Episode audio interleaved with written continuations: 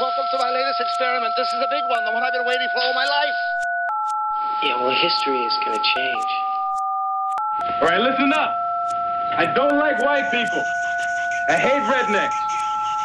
You people are rednecks. Welcome to the cavalcade of galactic bullshit.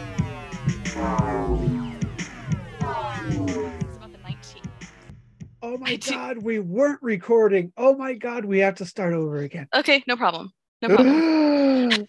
I thought it was going to record on startup. I feel so dumb. That's fine. Don't feel dumb. Okay. You're like, okay, I won't. No, well, not, not that I won't. It's just Mm. got to start over. Right. No problem.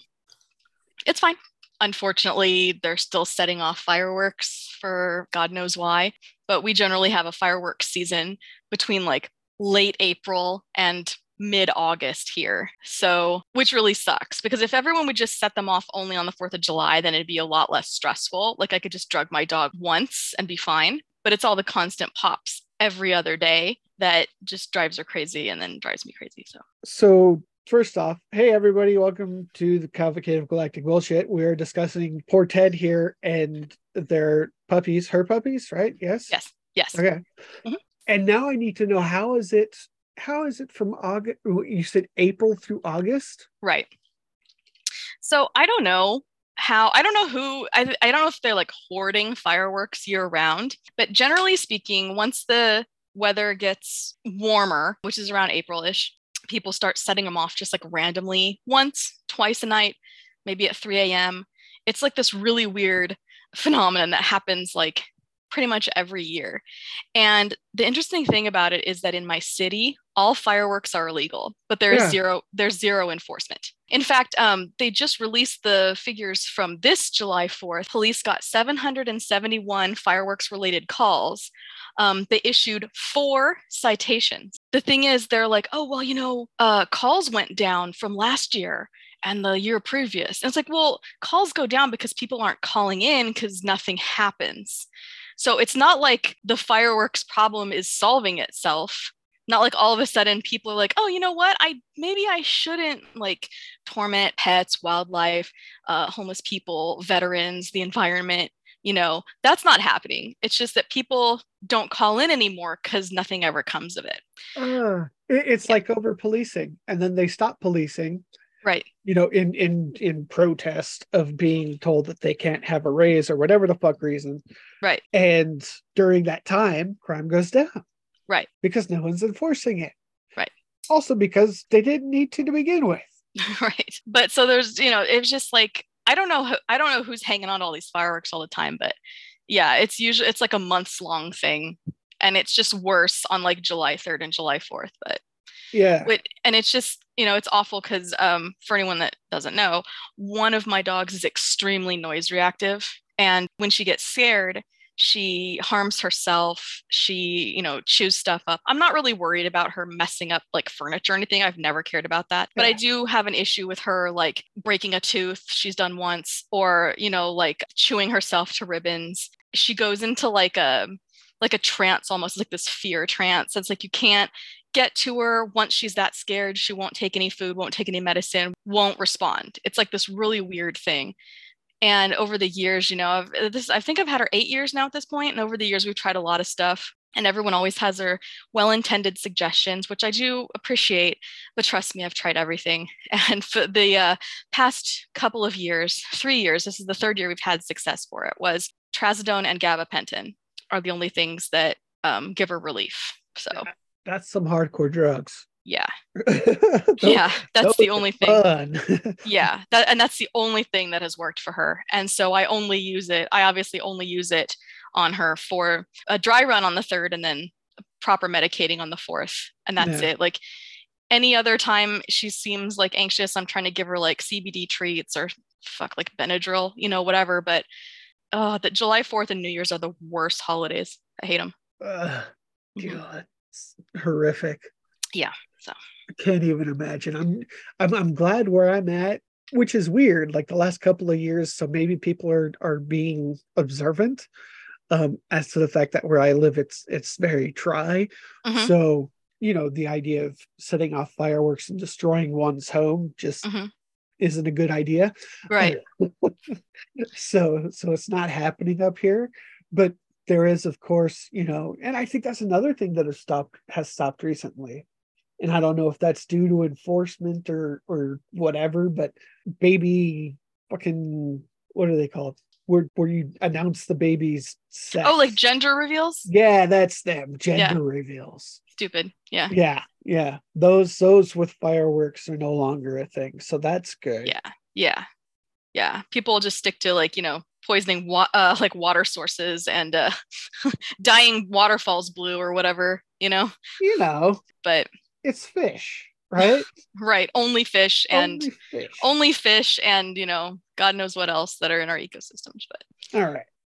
Did did you bring anything for us this month? um, I have a couple of things to talk about. Mhm. Um, Okay. literally a couple, like two. But Okay. um, Yeah. I don't know if you wanted to talk about the Titan a little bit because that whole debacle like dominated the news cycle for a week. God. It- but it was the best week with some of the best memes oh God, best in a long time. In Yeah. a long time. Yeah, The Titan thing was dumb. Mhm.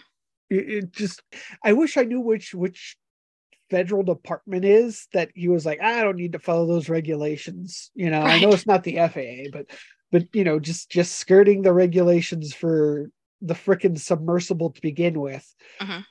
The fact that it was made of RV parts like the polycarbonate fiber Mhm. and the, the PlayStation controller Mhm.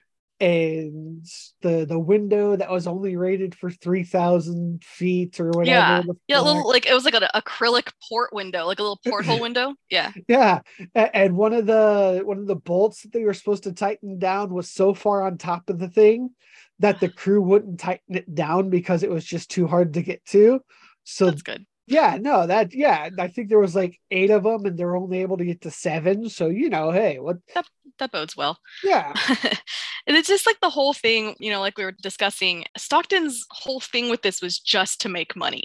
Like there was no innovation involved. He wasn't doing anything to advance the scientific community. If anything, he was like poo pooing the scientists and the engineers that were telling him, you know what? You know, a cylinder is not the best for crushing ocean depths. Uh, maybe you should use a sphere, which is what every other fucking person going down deep should use, you know, and just so many corners were cut. And it's just like we all saw what he said about safety and regulation and everything like that.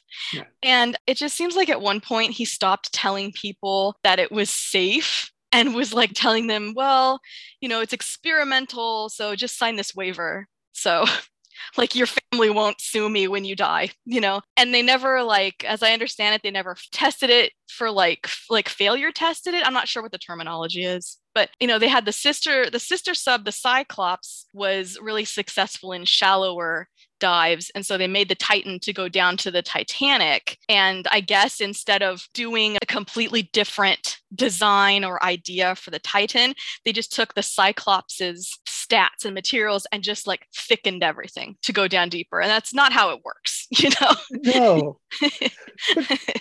So it was just this crazy weird narcissist guy whose ego trip just killed five people in an unregulated unclassified unsafe sub. Yeah, no, and and like him and Musk and, uh freaking uh Bezos, like that there's this pattern of them just eschewing all kinds of regulations, especially Musk with the FAA and his giant fucking I'm gonna make this steel rocket go to Mars, where it blew a hole, melted a hole into a, a, a steel reinforced, rebar reinforced concrete slab Mhm. blew sand five miles away into a neighboring city, destroyed, I won't say destroyed, I'll be nice, but definitely interrupted the habitat. This is legit like reserve next Yeah. to it, you know? Like, Yeah. this is this is their thing. This is what they do. It's it's a do it first and say sorry later. It's one thing for say, I don't know, a soccer supporters group to launch little fireworks in the stands and then go to the front office and be like, we're so sorry afterwards Mhm. to hey this is a big ass rocket i'm going to try to put this thing up and i don't give a fuck what you say Right. this is just like they consistently are doing shit like that and this is the first time in a really long time where there's actually been a consequence A- and I think, yes, it's a loss of life, but it's finally a consequence. I mean, the FAA is not going to do shit to Muskie. We Mhm. know this. They've got him grounded, but he's only grounded for like the next year. They're just going to do an investigation and then slap him with a fine. They're not going to take away his quote unquote rights to build this fucking rocket. Right. And then the, you know, and they slap him with the fines, which they easily pay. And it's like, Or, or even not pay and just brush them aside. right. And then there's no consequences that way. So Yeah. it's it's really ridiculous. And it, it's a gross like dick waving contest is what it is. And it's like it just boggles the mind it really does. It goes back to even like to their predecessors musk zuckerberg bezos gates like they're, they're all creating these monopolies which aren't monopolies whatever like rockefeller jp morgan vanderbilt and carnegie Mhm. you know? And n- none of them saw much of a consequence for what they did. The closest we got was alexander berkman trying to assassinate uh, henry clay frick Right. that's it other than that they got they got everything they wanted other than being broken apart Mhm. you know and they were still able to make their billions. Yeah. and there's nothing stopping these guys from doing the same. Even with twitter falling apart he doesn't give a shit.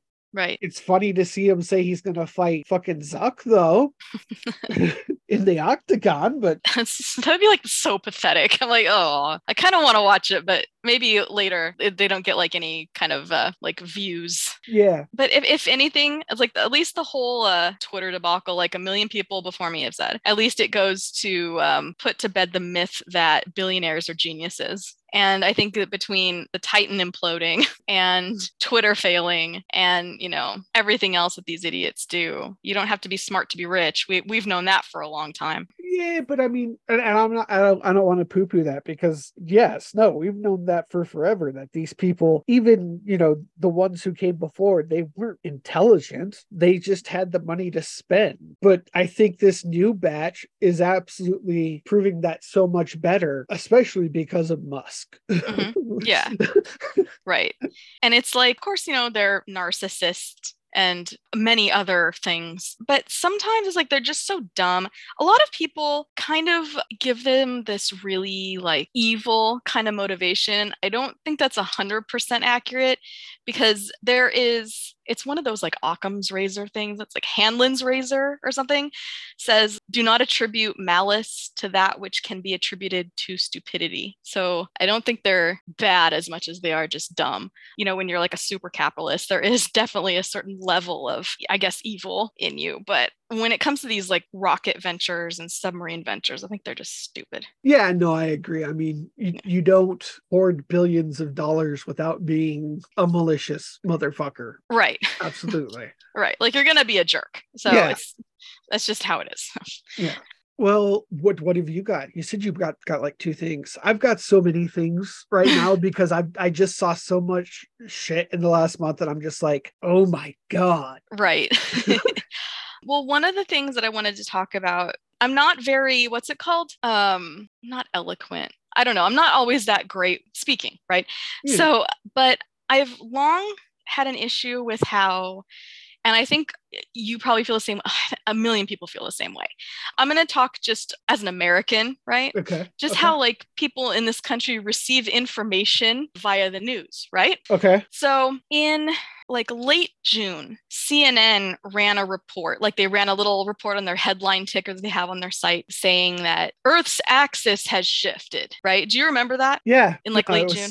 Yeah. Right. Okay. So, and it was really interesting to see that on CNN, and people are sharing it like, oh my God, you know, look at this, da da da da. And yes, it is a big deal. You know, we have extracted so much of the Earth's groundwater that we've altered the planet's axis, right? We've changed its tilt. Yeah. That, that is a big deal, right? Yeah. But the thing is that like everyone was like freaking out about it. It was like a very like alarmist kind of thing. And the thing that really struck me was that a smaller news outlet, phys.org, I believe is what it was, just a couple of weeks weeks prior to CNN sharing that information, they shared the exact same information. And I was like, well, that seems familiar. And I remember seeing it and I shared it. And, you know, it was like the same eco minded friends, you know, like shared it and liked it that usually do. And I love Yeah. them for it. I'm not trying to minimize them at all. You know, that little article didn't get nearly as much attention as a CNN article. And I was like, well, that's, you know, interesting because there was just like everyone was freaking out. And the thing is, is if you read the article and you do some more research, then you would know that the information and the studies confirming the, you know, Earth's axis shifting, that information has been out and circulating for almost a decade, since like 2016, right? Scientists have been talking about it at least since then. And then since then, you know, people have written about it and everything like that. But it seems like mainstream media, they only want to give us information that will cause like a high reader engagement kind of. You know what I mean? Clickbait. Yeah, so it's like everything is crisis mode. Everything is crisis mode. And um it's it's like this weird thing that keeps us hopeless because we're seeing like these big consequences of like obviously unchecked capitalism, environmental destruction, and it's very grim. But this information has been free to us, so to say, which could have like kind of reined in some of that climate anxiety and kind of given us like, you know, the whole like, okay, this is happening. This is what we can do to change it. This is how we can make adjustments to kind of mitigate this destruction and these changes to the environment and everything, right? Yeah. And one of the other things that strikes me is the same media outlets that don't give us information until it's at a, a boiling point, right? These same media outlets were saying that scientists don't do a good job of communicating like things like the climate crisis. They're like not good at letting people know. And it's like, well, it's not that they're not good at letting people know. They're letting us know. It's just you guys aren't spreading that. You know what I mean? Yeah. And most people do get their news from CNN, whatever, USA Today, I guess, Fox, whatever. Fox, yeah. Yeah. And and it's just like you don't they're not getting any info like help us feel better, safer or change the mindset instead of just like, "Oh my god, we're here. It's too late to do anything. We might as well do nothing." You know what I mean? yeah. and it's it's like that same thing i was thinking about this similar to cars right so obviously we have you know too many cars on the road gross polluters et cetera et cetera really inefficient vehicles and it goes back to just like how automakers started selling us on the idea that like bigger is better bigger is safer and they started marketing like these big suvs and enormous pickups as family cars right? Okay. when we could or we should go back to kind of going to smaller cars with you know better fuel economy there's less rubber particles from their tires et cetera and there is an ability to kind of like move the market that way and public consciousness into going back to smaller more efficient cars but they want to sell their $80000 you know f-150s Canyoneros. uh-huh. Yeah basically two lanes wide exactly. So yeah exactly. It's like just this weird thing. It's like they do they oversell and overhype the stuff that does the harm. Don't you know tell us how we can reduce the harm. And then they bombard us with the consequences of all of that. It's just this Yeah. Weird thing that the media does and i hate it and it just feels like it constantly just makes everyone in distress like there's no relief Oh no, I mean this is definitely I mean especially since the pandemic. Mhm. Like this is the first time in a long time that other than my medication that that I've actually felt like prepared for Mhm. anything Mhm. because my anxiety matches everybody else's anxiety now, right you know. right Chomsky of course would have many more eloquent long-winded words to add, but I mean it, it does go along with a lot of what he wrote about the media and their ties with the corporations Mhm. because they are a corporation. They're they're no Yeah. longer independent. right Even if they do have, you know, writers unions, etc. right Especially since uh, the early 80s, like you said, this idea of if it bleeds, it leads. Mhm. So, yeah, no, I mean, everything is now exactly like you said. Like, I don't want to rehash it and be like mansplaining with it. So, yeah, everything you said is right on. But I mean, the question is like, well, I mean, there's not so much a question like trying to figure out a solution other than, you know, killing capitalism. Right. You know, and, and that, of course, is, you know, waiting to see. I mean, especially with this summer, who, who's going to throw the first punch, you Mhm. know? yeah So, I, I wanted to talk about this before we get back into the heavy stuff real quick okay a- and it's something that that I put on the uh the the Twitter in the the collectiva Mhm. account. Did did you get to see the picture that I posted of the movie Trump versus the Illuminati? Yes, I did see that. and I, I I looked at it and it was like, well, that's a thing. Yeah, oh man. I was just looking up movies to watch one night and I was on Amazon Prime and there it was and I was just like, what the fuck? That is so crazy. And That and is so I crazy. I had to go to the wiki for it mm-hmm. because I, I had to know the premise is silly as shit. And apparently it is a science fiction comedy. So so that's good right, that it's not real. right, Uh, obviously, of course, you know. right. Um and, and also that it's I I didn't know this, but it's animated. Really? Yes. Well, that's interesting. yes. and and the Illuminati is an alien race, not the actual Illuminati. Really? Yeah. And and the characters in this thing, not only do we have Donald Trump's well, here, let's do this. Let's go through the plot. Okay. I'm gonna read the plot word for word, okay? Okay. This is from the Wikipedia. In 2044, after advanced artificially intelligent robots drain the earth of its natural resources, leaving nothing but a husk of a planet, humanity is forced to escape into space to fight for survival. A Chinese clone of Donald Trump survives the planet's destruction by escaping the maximum security laboratory where he is kept and stowing away on the very last shuttle headed to space.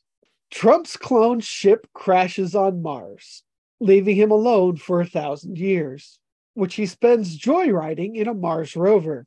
Meanwhile, what is left of humanity does battle with an alien race known as the Illuminati. Upon discovering that he is the prophesized one to destroy the Illuminati, the Trump clone joins forces with the surviving humans to bring the battle to the Illuminati's headquarters in hell.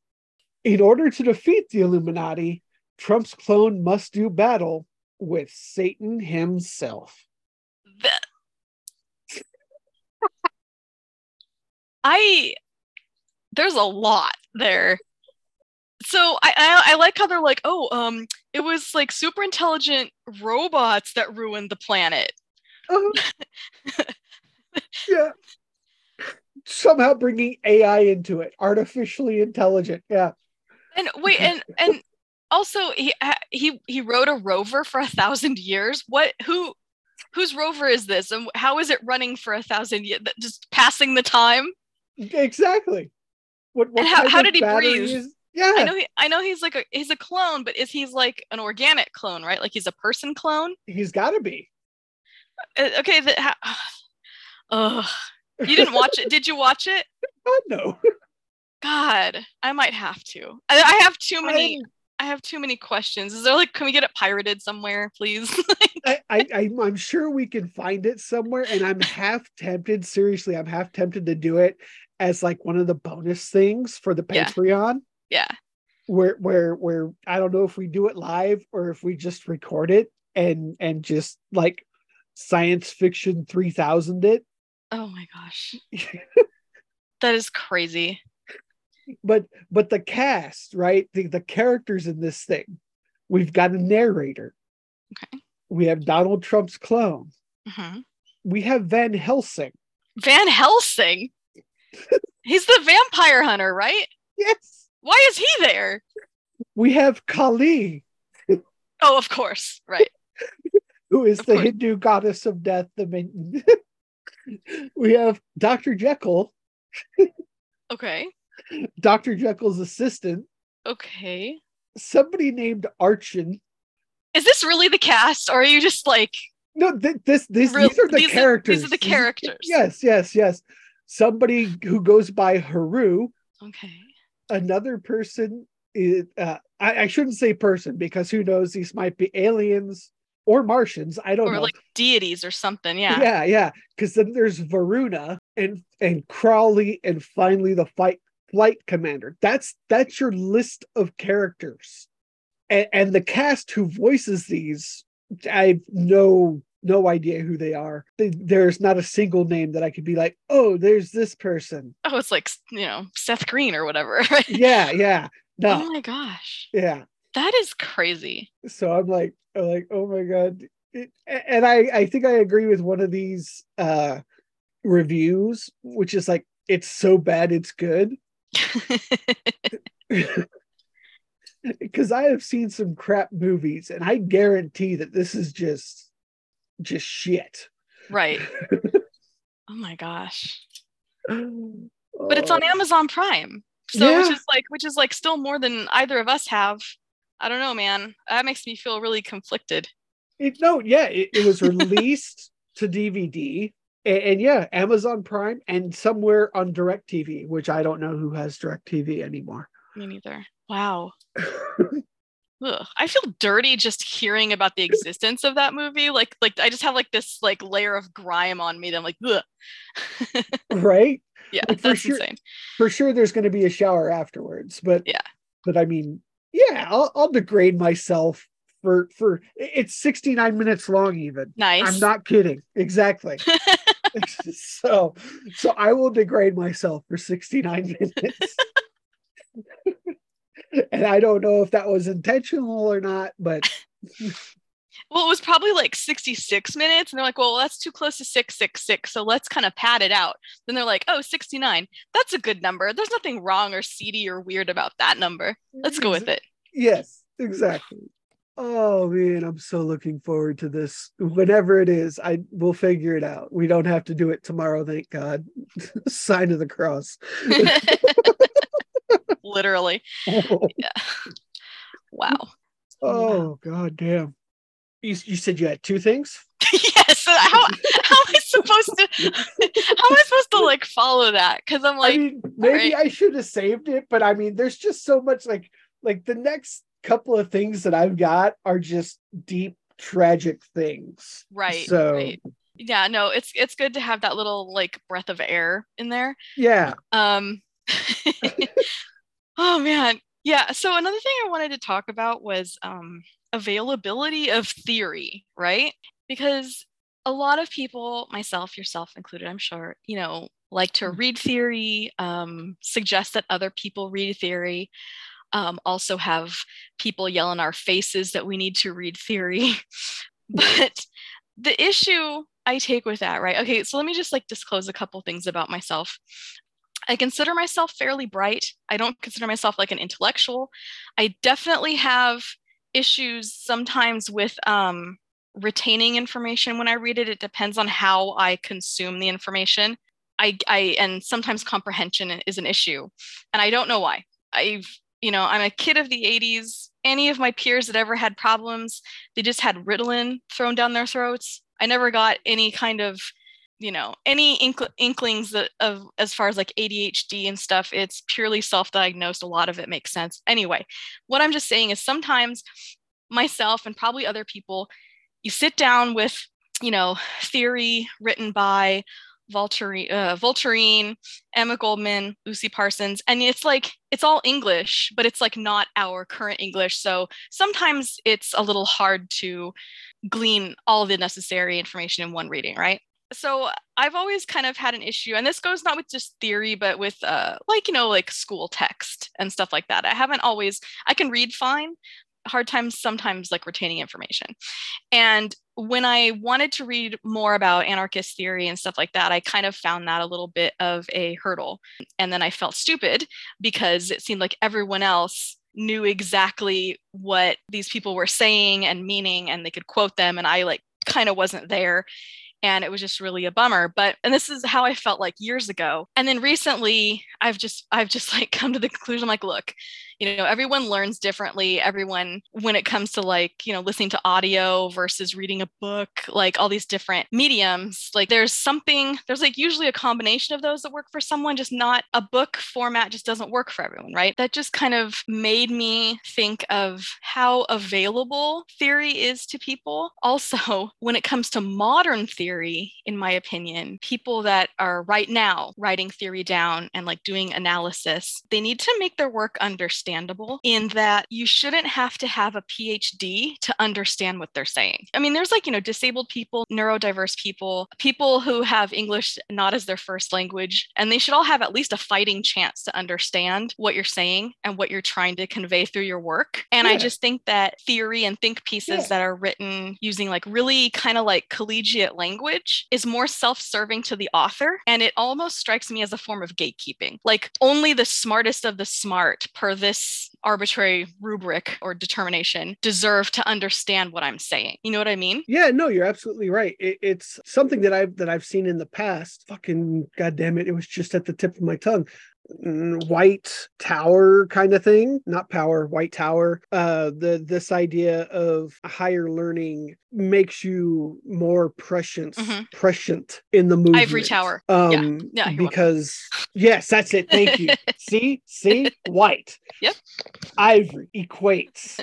I too have ADHD. Thank you. Uh, White Tower. Yeah. Everybody's going. I know what he's thinking. Uh, but no, yeah, no. It's it's the Ivory Tower effect. These people who who are knowledgeable are the know all end dog. You know, people like Chomsky. Zinn is definitely up there, but he was better at it than the rest. I, I would say Zinn and David Graeber are, are the two people who are really good at not being Mhm. so wordy. And by wordy, I mean big words that you have to stop, you know, pull the Right. phone out and be like, okay, what the fuck is this? And like, I understand that when it comes to discussions of theory and stuff, that sometimes there's only really the best way to say something is to say it in a way that is like of long words or kind of like clinical speak. You know what I mean? Like, I understand that, but it seems like a lot of people who could make their works more accessible and understandable to like the average person would rather use all those fancy synonyms and just, you know, a bunch of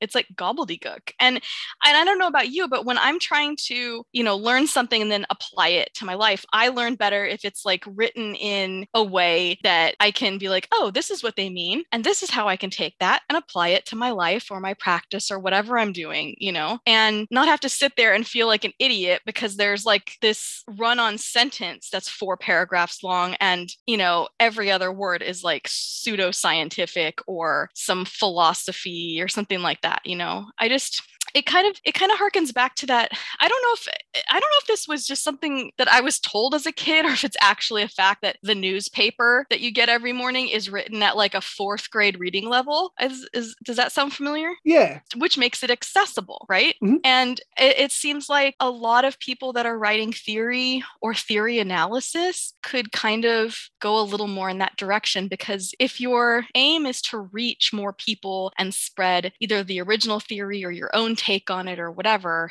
you need to make it so they can understand it, not only so your fellow, you know, degree holders can understand what you're saying. Do you know what I mean? No, absolutely. It's Yeah. it's, it's one of the reasons why one I'm one thousand percent behind distroism. Mhm. Um, because a lot of even my own knowledge either comes from Twitter threads Mhm. or zines that Mhm. I've picked up. And and the zines, of course, are from people who run distros in one way or another, or you know, street punks who picked up a photocopier for 150 bucks, you know, and Right. And I'm talking like one of the old office photocopiers, you know. Right. right. You just got to find toner for it, Right. And and print shit out, you know. And that's where a lot of a lot of my own knowledge came from because it was broken down in a way that was understandable. Mhm. And you know, I, I'm the same as you. You know, I I feel like I'm somewhat intelligent. I'm I'm not a genius by any means. I do know some big words, but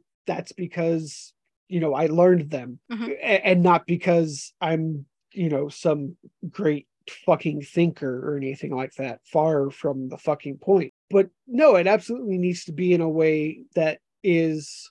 I'm going to use the wrong word here. And it's going to sound gross, but it's the only one that I can think of. Spreadable Mhm. yeah. but it, it- like like it needs to be able to go out to the masses it needs to be able to disseminate it there we go Yes. See? Yes. There you go. there because if they can't read it then what's what's the what's the point what's the Exactly. Exactly. and, and it- it's it's the same thing that i kind of had with the iww you know Yeah. No, but it's like And it's one of those things where I probably just come across as like hating people that have received a higher education. And that's not completely true. I mean, it's not true. I don't like, oh, you went to more years of college than me. You know what? Fucking you. nerd. Yeah. Fucking nerd. Yeah. You know, it's that's that's not it at all. Everyone knows that there's been this long, and it sucks because people who can get a higher education are put up on pedestals.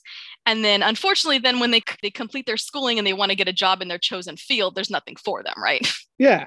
I feel like a lot of people just defer to others solely on the fact that they might have like a higher education level and that doesn't always mean that they know like real life application of I mean take like some I don't know maybe like a Greek anarchist that doesn't have a ton I don't I'm not shitting on Greek people at all I really I'm really not but like maybe someone doesn't have as much education as someone here that has like a degree in political studies or whatever Mhm. I would much rather talk to the Greek anarchist who has like experience on the ground and real life encounters with things than someone who has only learned it in a classroom and, you know, maybe said a few things. It's the difference between having a lived experience Yeah. and just being book smart. Absolutely.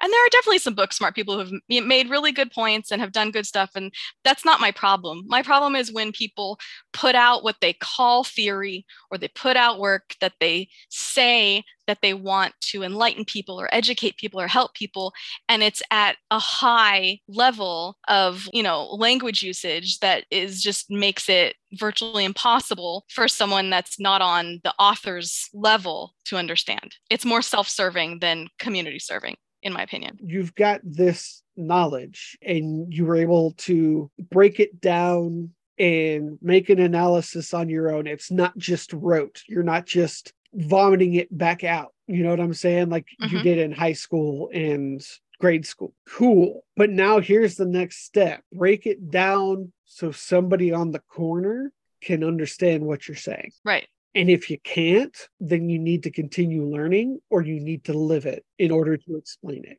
right And and living it is learning. Mhm. And I think I think a lot of them forget that part right or choose not to do that part because it's too hard. You, you Mhm. have to get your hands dirty, right you know? Right. I just think that, especially if one calls themselves an anarchist, to make their material unavailable to everyone, either, and, and you know, people put stuff behind paywalls, that's a different discussion. But it's like when you call yourself an anarchist and then you write your pieces in a way that not everyone can understand, I think that creating a hierarchy. So, are you an anarchist? Because you're kind of holding yourself up to be better than other people based solely on your ability to use the language this way, et cetera, et cetera, et cetera. Yeah, no, I, and the thing is, is that language is the corporate overkeepers language. You know, it's, it's the government language. It's not common language. Right. And it's like, and if you want to go further, it's like it's colonizer language. Yes. you know and it's and just like when you have people that are always correcting the grammar and spelling of everyone else it's like can you stop like that's just one of my biggest gripes is when i have especially like if someone recommends to me something to read and i'm like oh awesome. And then i go over to it and like even just the synopsis of it is like all just these really complicated like triple barreled words. And i'm like I, i'm like i don't even understand what this is supposed to be about. How am i supposed to understand the literature itself? So there's this great book that I was introduced to by an ex uh, called Last Act of the Circus Animals. that's a weird name for your ex okay You i'm sorry you i'm know, sorry go ahead. I mean, everybody's got their kinks, all right? it's true and it's written by two people, Travis Wayne or Travis Washington and Sean Swain, who are prisoners. And Sean Swain has become an anarchist activist in Ohio. And there's an introduction by Anthony Rayson, an introduction by Jeremy Hammond, and an introduction by Comrade Miggs. And in one of the introductions, they actually talk exactly about what you're saying, which is, you know, yes, you can have proper English, but it's better to be able to read the book as it was writ- originally written. Mhm. So they didn't do any kind of editing to this book, and you can understand it. Nice. A- and it's a really great book about being in jail and and what it's like behind bars. hmm I mean, even on the back, it says you are holding a true revolutionary gem in your hands, written by some down as fuck comrades who speak with authenticity to the realties that we suffer behind bars. Not long after completing my first prison bid, I picked up a copy of Last Act of the Circus Animals back when it was a three part photocopied zine distributed by Chicago ABC. I was so stunned by how accurately this work of fiction captured the nuances of prison life and the dog eat dog capitalist world that I made dozens of copies and sent it to everyone I knew who was still behind bars. It's, it's a great book. What's the title again? I'm sorry. Last Act of the Circus Animals. A- And, the characters are all like it's legit about a circus, but the characters are all people behind bars, and Mhm. like it's amazing. Right. All and right. it, it's absolutely written for anybody to understand. That's the best. Yeah, Yeah, but that's that's all I really wanted to say about that because it has really just been a, a recent aggravation of mine. so and, and like you said before, just to reiterate, like this isn't us eh, or you saying don't use big words. right. it's just try to be aware of the big words that you use. And if it can be broken down or or explained like the famous fucking meme explain it to me like i'm in third grade Right. explain it to me like i'm in kindergarten Right. And it's like people can they can do like their really learned stuff. They can type how they want, write how they want. That's fine. But that you know, you want something that people are going to actually like absorb or enjoy or put into practice. It's like think outside of your intellectual circle, you know? absolutely I don't know if it's an empathy thing, but you know, just kind of like consider other people's circumstances, other people's just various factors, and even just like their living situation. You know, not everyone has a house, not everyone has the means to acquire this, carry it, store it, whatever. Like, you need to just kind of, I think there needs to be a little more consideration as far as that. But everyone who is like, you know, handing out zines and doing that distro work and everything like that, they are at like the book fairs and stuff like that, like they are superstars. My issue is with like a small portion of people who hold themselves out to be these like top theorists and then none of their stuff is accessible or understandable or affordable. authorities suck Yeah. And distroists are doing god's work They are. Yes. For this next one, it was something that that was in the headlines the other day that like I didn't even think about because of course, you know, being white male presenting dude, like you don't think about that or Mhm. this kind of thing. The EFF, which is the uh, electronic uh the Electronic Frontier Foundation. Okay. Yeah. They're Okay. like the OPSEC people, right? Yeah, they've done Yeah. a lot of that and a bunch Yeah. of, you know, they're always watching out for for rights on the internet, etc. Right. So in California there was a law passed about reproductive health and not passing that information on to states who are banning it, right? Mm-hmm. They have found that 70 police forces in the state have been doing just that. They have been scanning license plates and sending it to other states. Really? Yes. 70 law enforcement agencies. Wow. And that's whole agencies. That's not like 70 cops. That's Yeah. 70 agencies. Yeah. God damn. And this is supposed to be a safe haven. Right. Yeah, exactly. So I was just kind of like floored by that. I'm like, God damn, like y'all just don't. I mean, you're cops, you're above the law, obviously, and you just don't give a fuck, obviously. Clearly, yes. And doxing these people and just absolutely, you know, going against the law and sending that shit out is fucking nuts. And so they're doing this with like reproductive stuff and and then I assume also with like trans stuff because I think we're like one of the safer states to get gender affirming care. Yeah, no, I would assume that that's being done as well. This was specifically just on abortions, you know, and, and Right. that. But yeah, no, I, w- I would agree that that's a very good possibility that they're doing the same thing for that as well. So, how are they doing this? Are they going to providers and looking for out of state license plates? Are they just doing like random, like off the road? Like, how are they doing this? Do you know? It is through license plate readers. So there are some license plate readers in certain townships and cities that sit on poles and they're reading license plates that way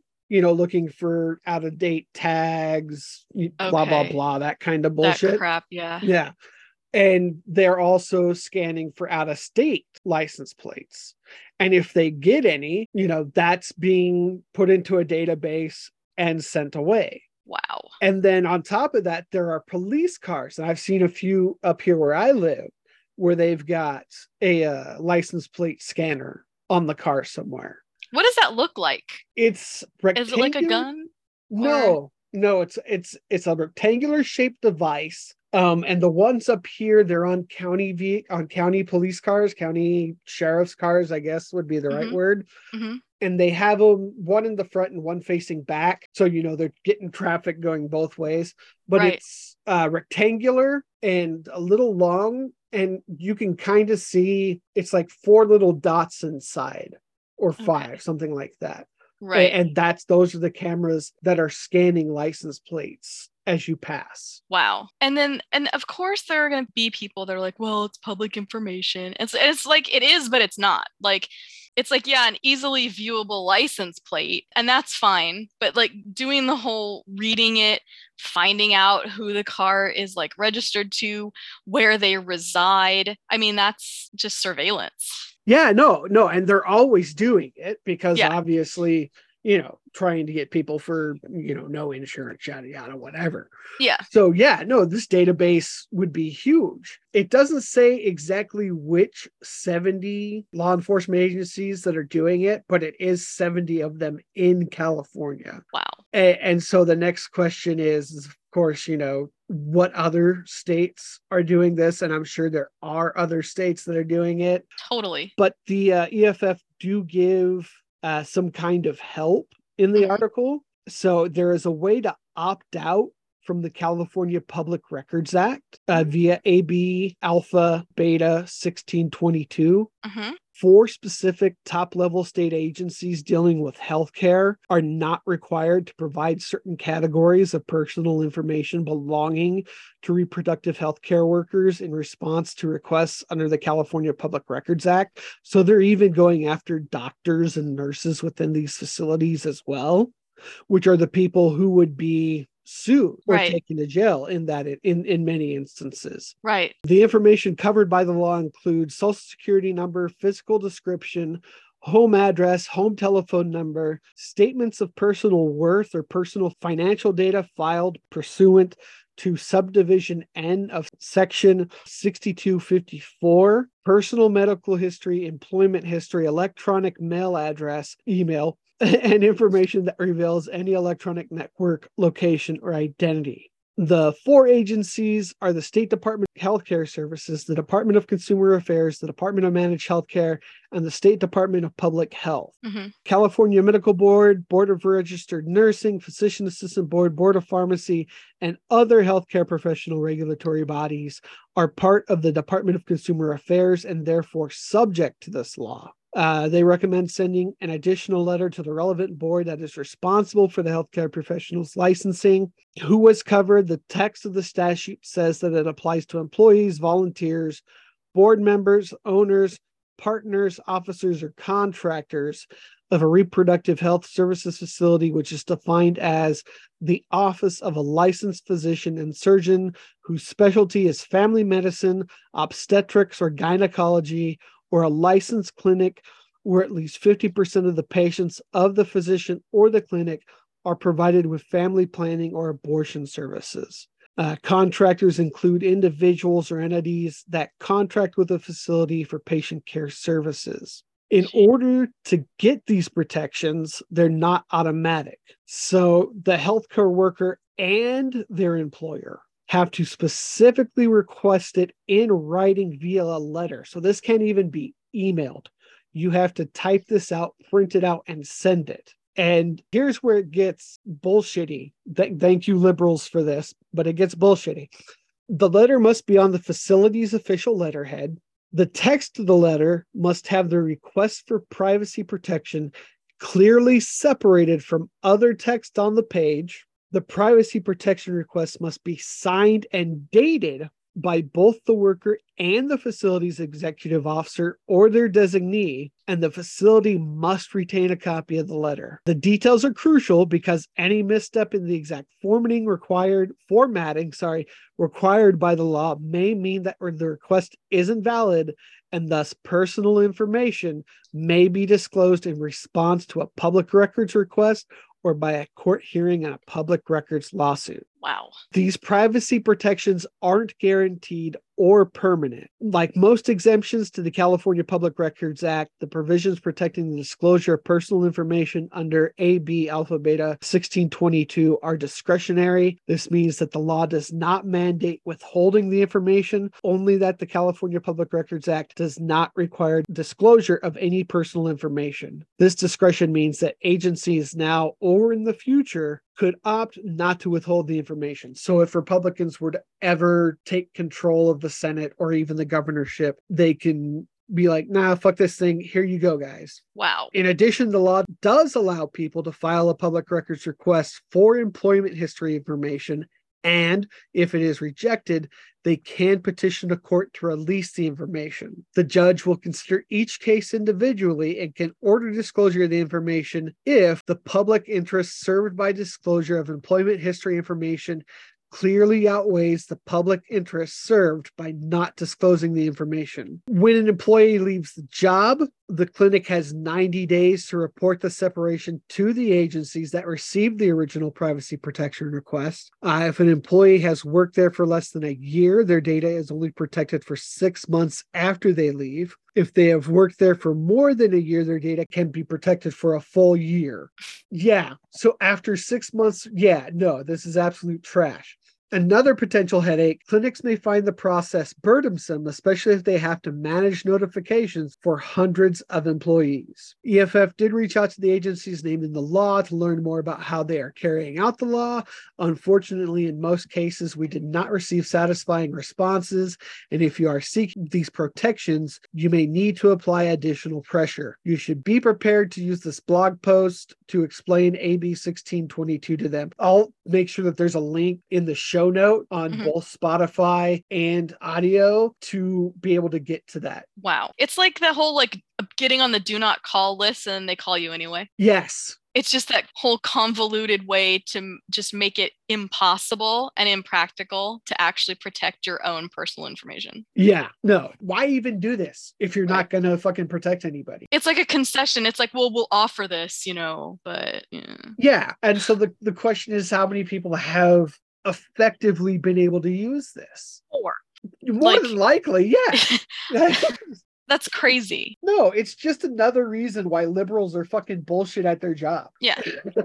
Dang. Yeah, no, do with that what you will. Knowing that in California, yeah, you can come get an abortion or even be a doctor within the state offering abortions and know that more than likely not only our police agencies but the medical agencies and departmental agencies that are supposed to protect you are also willing to give out that information as well Get an Uber, rent a car, yeah whatever you got to do. Use something with California plates, dude. Whatever Yep. you got to do. Yep. And also, it's nice to know that those little um, readers on the county vehicles can be covered with vinyl. That'd be pretty. Uh, Ooh, you know. okay see and my idea was just you know take baseball bats to them I was gonna do. I was thinking of like spray paint or something, but there I think that go just like vinyl will be like le- they're less likely to notice it. So Yeah, true. On a side note, you know who else use those fucking things? Who? Repossession fucking companies. of course they do because it's like Big Brother technology. Yeah, I've seen unmarked cars in my neighborhood driving around with those things on all four corners of the car, Oh my gosh! looking for fucking cars that have been repossessed. Wow.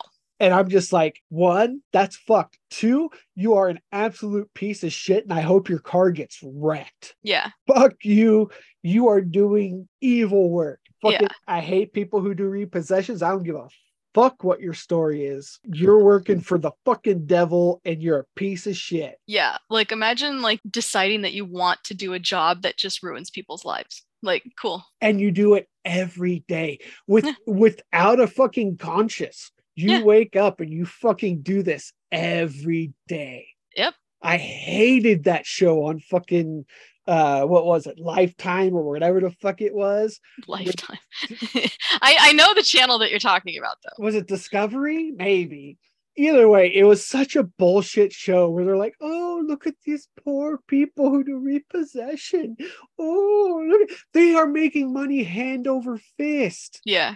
Every car they repossess, they get it- it's like being a goddamn fucking bounty hunter. Yeah. You get money for doing it. Fuck you, fuck your kids, you're a fucking cat. Hey, do you remember when Dog the Bounty Hunter said that he was gonna find Gabby Petito or Brian Laundrie, one of them? Do you remember that? Yes. Yeah. And, and then he didn't. Yeah. Yeah. No. He very effective. Most effective. it's like, okay. the whole repo scene is just like Ugh. Predatory and disgusting. Yeah. Ugh. How do you wake up in the morning? Ugh. All right. So more things, and this one you'll get into. Okay. Yeah, I'm going to talk about police dogs, detection dogs. Yes. Yes, you, you like this already. Much like the polygraph test of old, detection dogs, e- not even for for like animal rights reasons, which mind you is very fucking valid, but they need to be done away with because they don't work. Mhm. They're just used for entrapment. The dogs have really no idea what it is that they're like sniffing at. And the only reason why they're called out is to give the police just cause to conduct searches that didn't have cause before and they're unregulated. The dog's behavior is skewed by human biases, lack of systemic research into how dogs even detect drugs, which leads to wrongful convictions. So, yeah, no, that's cool that, you know, hey, this is actually kind of ineffective. The New South Wales in Australia passed a 2001 law that granted uh, 5 the power to use detection dogs without a warrant in public places. So, uh, bus stops, tram stops, concerts, concert venues, etc. The ombudsman for New South Wales reviewed the law in 2006 and found that prohibited drugs were only found 26% of the time. Of that 26%, 84% was for small amounts for personal use. So they weren't even finding like distributors. Right. They were just finding dude walking around with fucking a quarter bag Right. or a dime sack. And Right. He's like, like- hey, I have a joint or Yeah. whatever. Yeah. Yeah. And on top of that, when they did find somebody who maybe fit the description of a distributor, they were ineffective of detecting persons with intent to supply with only 0.19%. So not even a full percentage actually leading to prosecution in New South Wales. So these animals, they should not be doing what they're doing. Can I make a um an observation? Please. So, full disclosure, I'm not a dog behavioralist, but I have several dogs currently. I've had dogs my entire life. Usually, when you think of detection dog, it's like a canine style dog, which is typically a German Shepherd or a Malinois. Yep. Penny is a Malinois mix, so I'm very familiar with the breed. And what's interesting is that breeds that they typically use are not dogs that these are working dogs. They're not like a scent dog. If you wanted to smell something, what do you do? You bring out a bloodhound, right? Yeah, beagle, yeah. Yeah, exactly. But what they do is they use these breeds that are very like motivated by food or praise or whatever, and then they teach the dogs to alert. So like to them, right? Yeah. Like you said, it's human bias, and you, all the cop needs to do or the handler needs to do is give a signal. The dog will do what it's been conditioned to do, and they're like, oh well, there's drugs in here, so you know that's uh, we got to look at this or whatever. Yeah. It's And yeah, exactly. it's crazy because you know the the fact that very few states have mandatory training don't have mandatory testing and they don't have certification for detection dogs or drug dogs Mhm. so there's no telling what these dogs like you said like what they have been trained to go off of Mhm. or if they've even been trained effectively. or if they've just been trained to respond to a human cue. Exactly. You know, Yeah. I could very easily teach Penny to do anything. That's how her breed works. Latches onto a person, not literally. You know, she like picks a person, will do anything for the person. It's very easy to take her loyalty and her love and manipulate it to get her to basically perform a trick. When I snap my fingers or do a gesture or even a facial expression because she'll just be focused on me the whole time you know? It's very Yeah. easy to, to teach any dog to do anything pretty much on any cue and then say it's oh well they detected this or oh they found that. It's like did they though? Like your detection dogs like for explosives and stuff you're using beagles and scent hounds and stuff like that but Same thing with dogs, you know, going through rubble looking Right, for like- corpses or live people. yeah rescuing cadaver dogs and stuff like that Yeah. And even and i can understand a retriever you know they retrieve Yeah, yeah, But it's like- exactly. Yeah, but it's like the working dog, especially Malinois, because they're used with police and military. They are the breed that doesn't stop. They will just go until their their detriment. They're the perfect animal to manipulate and abuse to serve the state. So that's why they would choose an animal like one of those breeds to do something like bogus drug detection or whatever. Because at the airport, you'll have a beagle in a vest sniffing luggage for bombs. Like, okay.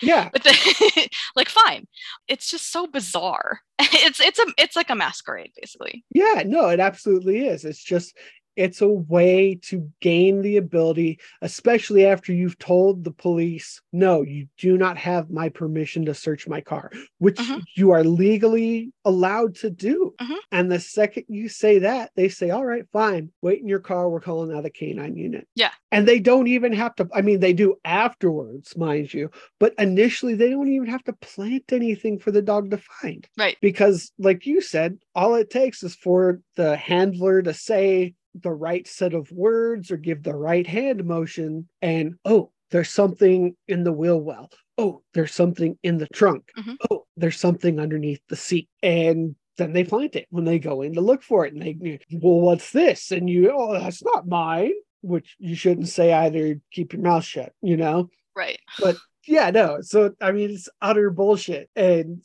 just fucking.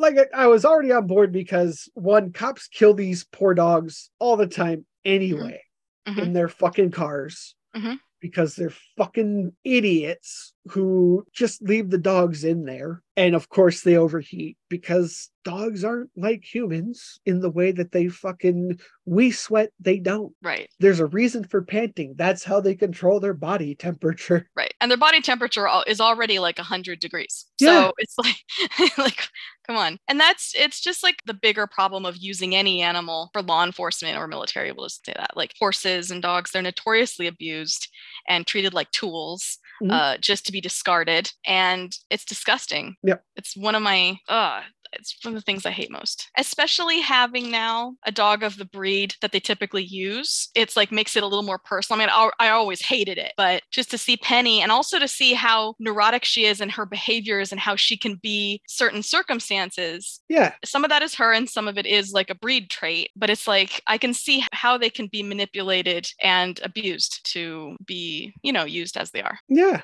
No, it's bullshit and it needs to stop. Mhm. It leads to bad arrests. If this is your thing, if you if you're a liberal listening to this, okay, which cool, thanks. But it, it leads to bad arrests. It leads to false imprisonment, and it's not effective. Mhm. Petition your police force if that's your thing, or your city council, or whatever the fuck it is that you do to make yourself happy.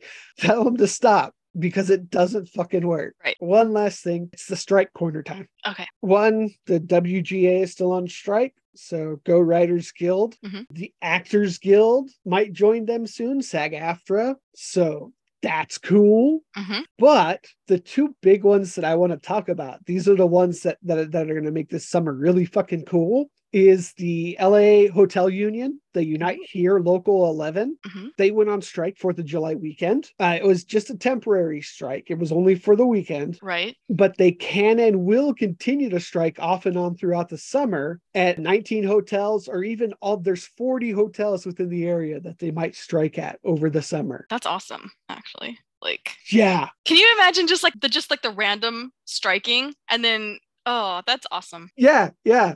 No, it's really fucking cool that they're just like, so you guys, you know, and and it's the the better part is is like you don't know until the like the day before the strike which ones are going to be hit. You know what I'm saying? Right. and their demands are pretty fucking reasonable. Right. They want an immediate $5 hour wage increase. And then after that, $3 an hour wage increase every year for the next three years. Mhm. So that's what five, well, three times three is nine. That's 14 bucks over three years. Mhm. And then a 7% surcharge on hotel guests who come through to help workers live closer to work because quite a few of them are commuting one to two hours in the morning and then that Right. same one to two hours in the afternoon to go home. On top of working their whole shift. Exactly. Yeah. Yeah. So, yeah, no, that does not seem like a bad deal to me. Not at all. I would stay pay the extra 7%.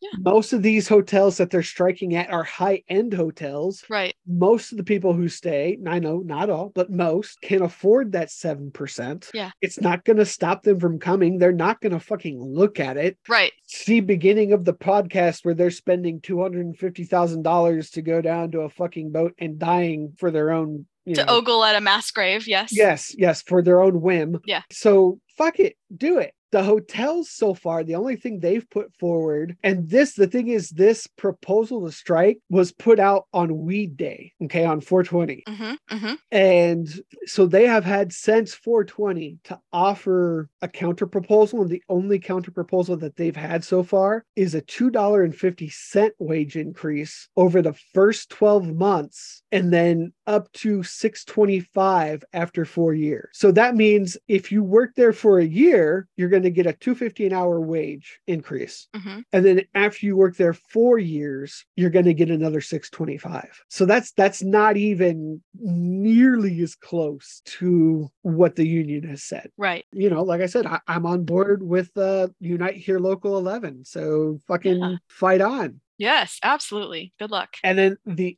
other big one is, of course, the UPS strike. Yes, I made a note. It literally just says UPS strike.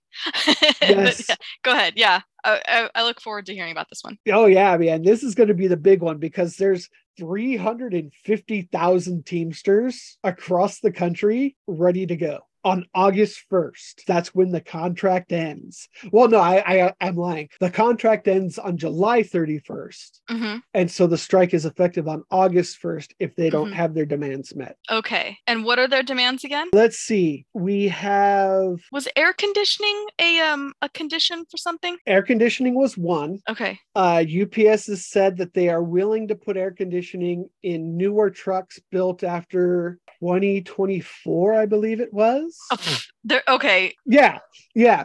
So, so they're not even putting anything in the older trucks. They're not retrofitting anything. Yeah. So they've tentatively won that one. The end of the 22.4 agreement, and that created a two-tier system Right, right. inside the delivery drivers where what happened was those who were there before the implementation of 22.4 were considered to have seniority and got a raise and those who came in after 22.4 was implemented were paid less and topped out at a completely different dollar amount which was less than the dollar amount that senior delivery drivers got What was the purpose of doing that in the first place? Do you know?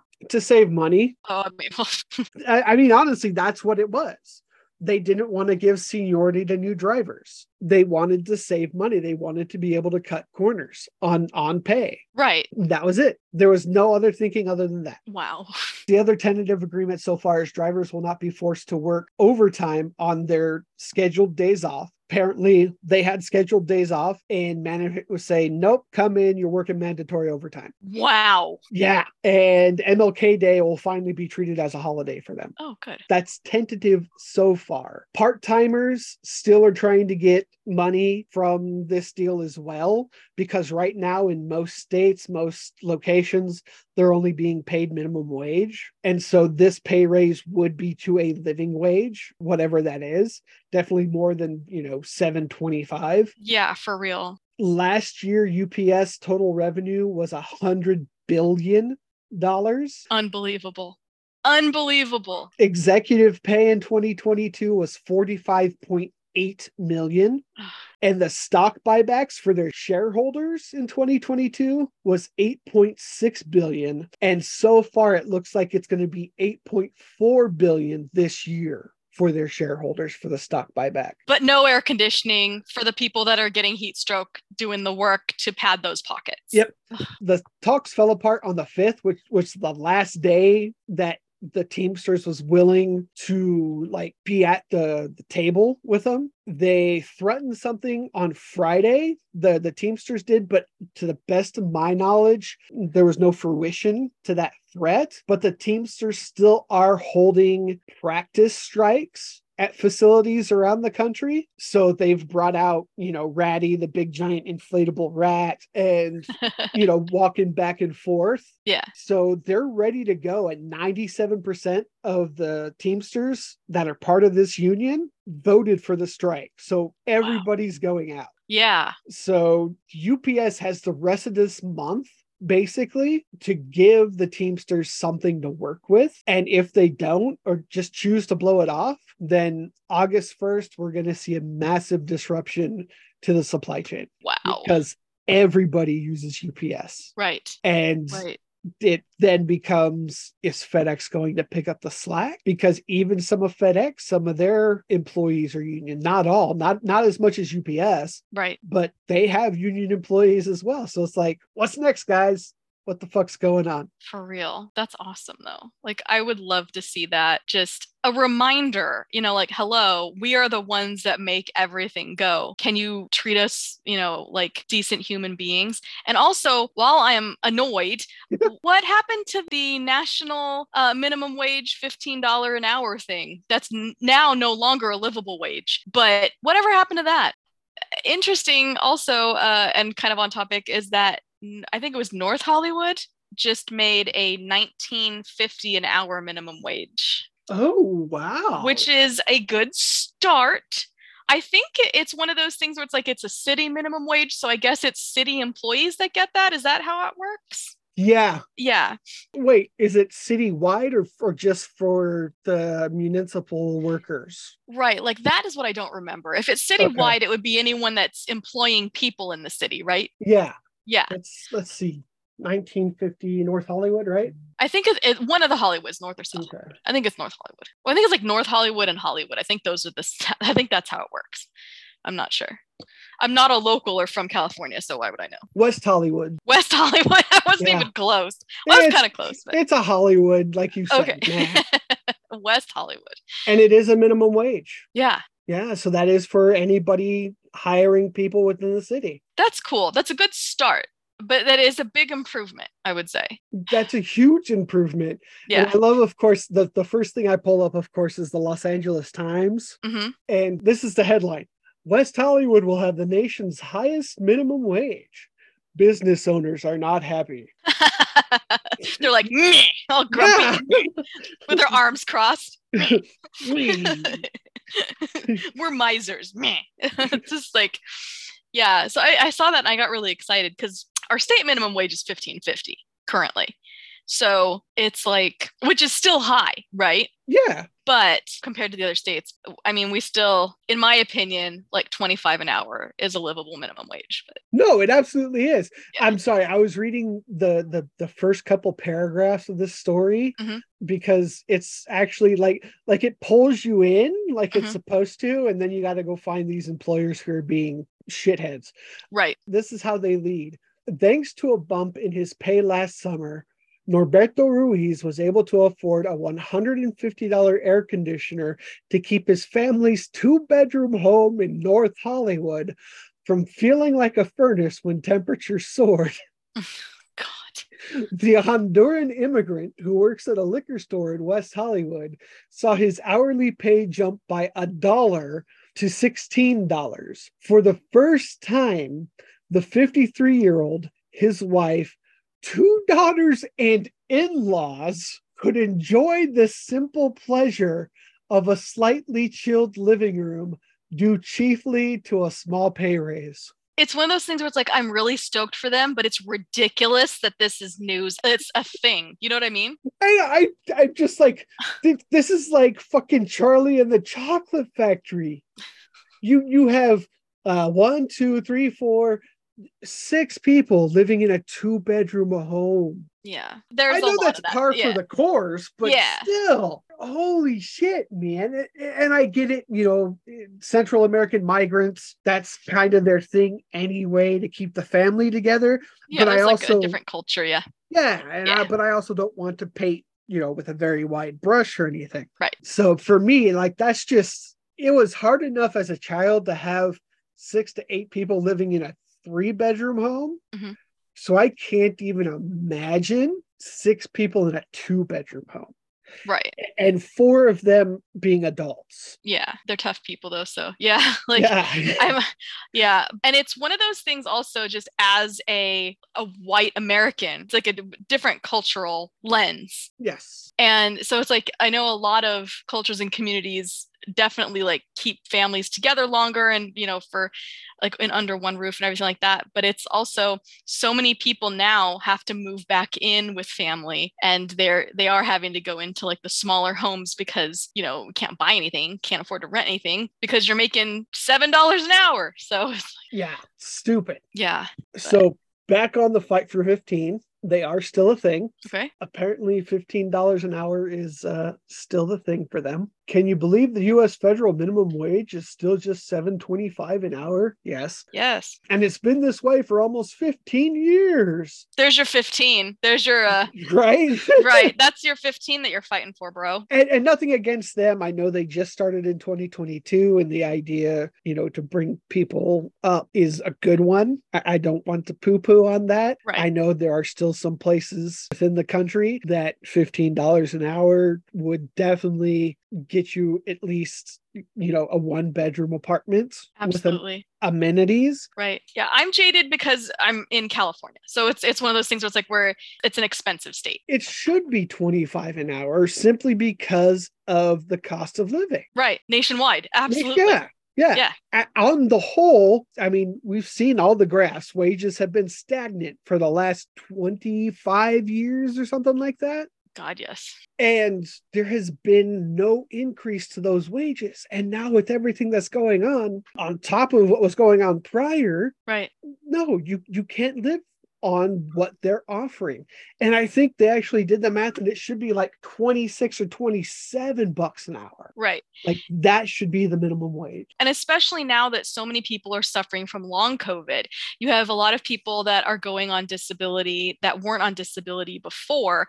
And when wages don't go up, it's like disability and unemployment and stuff, they give you like a percentage of what you were making, or I don't really know.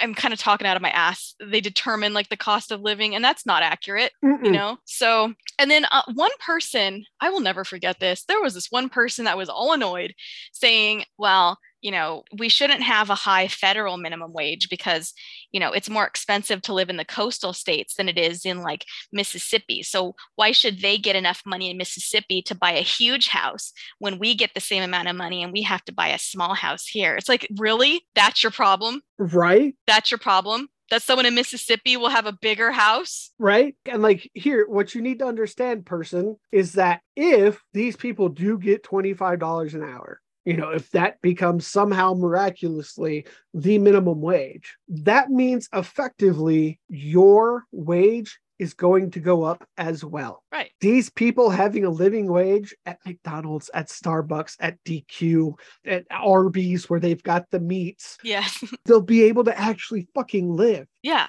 And your wage will go up. It does not stop anything else from happening. it just plays into that whole superiority thing like oh we're better than southerners or we're better than service workers or we're better than this therefore we deserve to be better off and that's a terrible attitude anyway and it's like it's just people are disgusting that way i'm sorry i just had to bring that up because it always comes up Well, no, it's it's a valid point because yeah, it's it's like uh, in Seattle where they they were the first city in the country to raise it to fifteen dollars an hour, and everybody was freaking out. People are still freaking out, saying that because of that, because of minimum wage going up to fifteen dollars an hour, That's what's causing the housing crunch. That's what's causing inflation, which we've heard time and time again Right. the talking heads on TV, which again is bullshit because it's actually these fucking CEOs and the like who are being paid millions and these companies that are hiking up prices Mhm. on their products and are seeing record profits. Mhm. That is where the inflation is coming from. Right. And if you're so upset about somebody getting a raise and you not seeing one, guess what you should do if you're not represented by a union? Exactly. Fucking either get represented by a union, start one, or fucking quit and go find a job that's gonna fucking pay you. hmm Don't get pissed at anybody else trying to get theirs just Right. because you've got yours. Right. Plays into the whole like relieving student debt. It's like, well, I paid mine off. You know, they shouldn't have theirs, you know, relieved. Yeah. "Oh, I did my I was responsible. Fuck your responsibility. Some people aren't able to be that responsible because it's a $600 payment. Good on you for being a lawyer and being able to pay 600 bucks. Right. Fuck you for wishing somebody else should do what you did. and that's the thing is like they equate it to responsibility or gumption or whatever the hell you know where it's like well they just need to apply themselves and i did it and like a totally different climate right now and you know everything's different but i did it so Yeah, I was able to do it in my 40s. That was 20 years ago, dude. yeah you could buy a house for $10 then Yeah. so it's not that impressive like yeah, fucking get over it. I just- get over yourself. yeah So it's cool. This summer should be fucking interesting. yeah And I, I sincerely wish that the uh, fight for 15 would do more. yes But whatever. What, what Yeah. are you going to do? can we make it higher than 15 or they're like well you know we, we trademarked the name so we really can't go higher than 15 You know, I'm. I kind of think that maybe that's what it is. that It's Right. either copyrighted or some shit. yeah, we have the dot com we really can't like you know Yeah. go higher then we've got to change it. Yeah. Whatever, man. What was it that it said on the website? Fifteen dollars an hour and a union. Okay, yeah I agree with the union part. but Yeah. let's fucking let's think big, big picture, even. You know. right and then also expand the minimum wage because that'll benefit people that work and also don't work or can't work Mhm. and we also need to just extend aid services anyway and and not make it impossible for people to get aid you know What? No, You know? no way. yeah i know it's crazy right so Everybody has something. What the fuck? Yeah, can you imagine when uh like just this totally outlandish scenario where everyone has their needs met and quality of life is high and people are happy? Like can you imagine it? Way. That's- That's utopian. Yeah. Go go go back to snorting your drugs, hippie. Yeah, basically. Don't you have a tree to hug? I don't know. All right. Well, I, I think that's all we've got for this Yeah. month. Yeah. So again, how can people get a hold of you? Uh they can't. I'm okay, just kidding. cool. No, I can be, That's fair enough. honestly I could be found anywhere if you just look for Ted Kaczynski. You Everything will come up. threads now. I do not. but I can be found almost everywhere else that way. So Ted Yeah. the Chin Kaczynski. That's me. Yes, Ted the Chin. the chin. I mean, I've got the gams. So you know? Reverend Doctor the Gams Poop Daddy. yes. Yes, which yeah, that's how you can find me on the uh the socials. It might be slightly different on Twitter because fuck Muskie Boy. Again, fuck fucking Logan Paul. Um, I think that's how I'm gonna sign off a lot of these because I just I hope he hears it at some point. Oh, okay. Yeah. Did he do did he do something new or is he just still a piece of shit? He's just still a piece of shit. He's Oh, okay. apparently engaged now, which I don't give a fuck about, obviously, because I know this because it came across my fucking screen. But yeah, no, fuck fuck Logan Paul. Wait a minute. Which one had the pig? Was it Jake or Logan? I thought it was Logan. Uh, yeah, because he had the pig and then abandoned it. So if he's if he is engaged right now, I hope he doesn't just abandon his fiance in a fucking field. in Puerto Rico, that would be amazing. That'd be fucking rad. So yeah, no, uh, Reverend Dr. Poop Daddy on Kolektiva. Follow the pod, of course. The pod. God, I sound like a dick. Uh, follow the podcast on uh, on Twitter. Charlie Oscar Golf Bravo COGB uh, one six one. It's on Twitter. COGB Charlie October Golf Bravo one six one uh, at proton.me. Same thing for Kolektiva. And yeah, I think that's it. Yep, I think so. All right. Nice. Thanks for hanging with us, everyone. Yes. See you next month. Yup.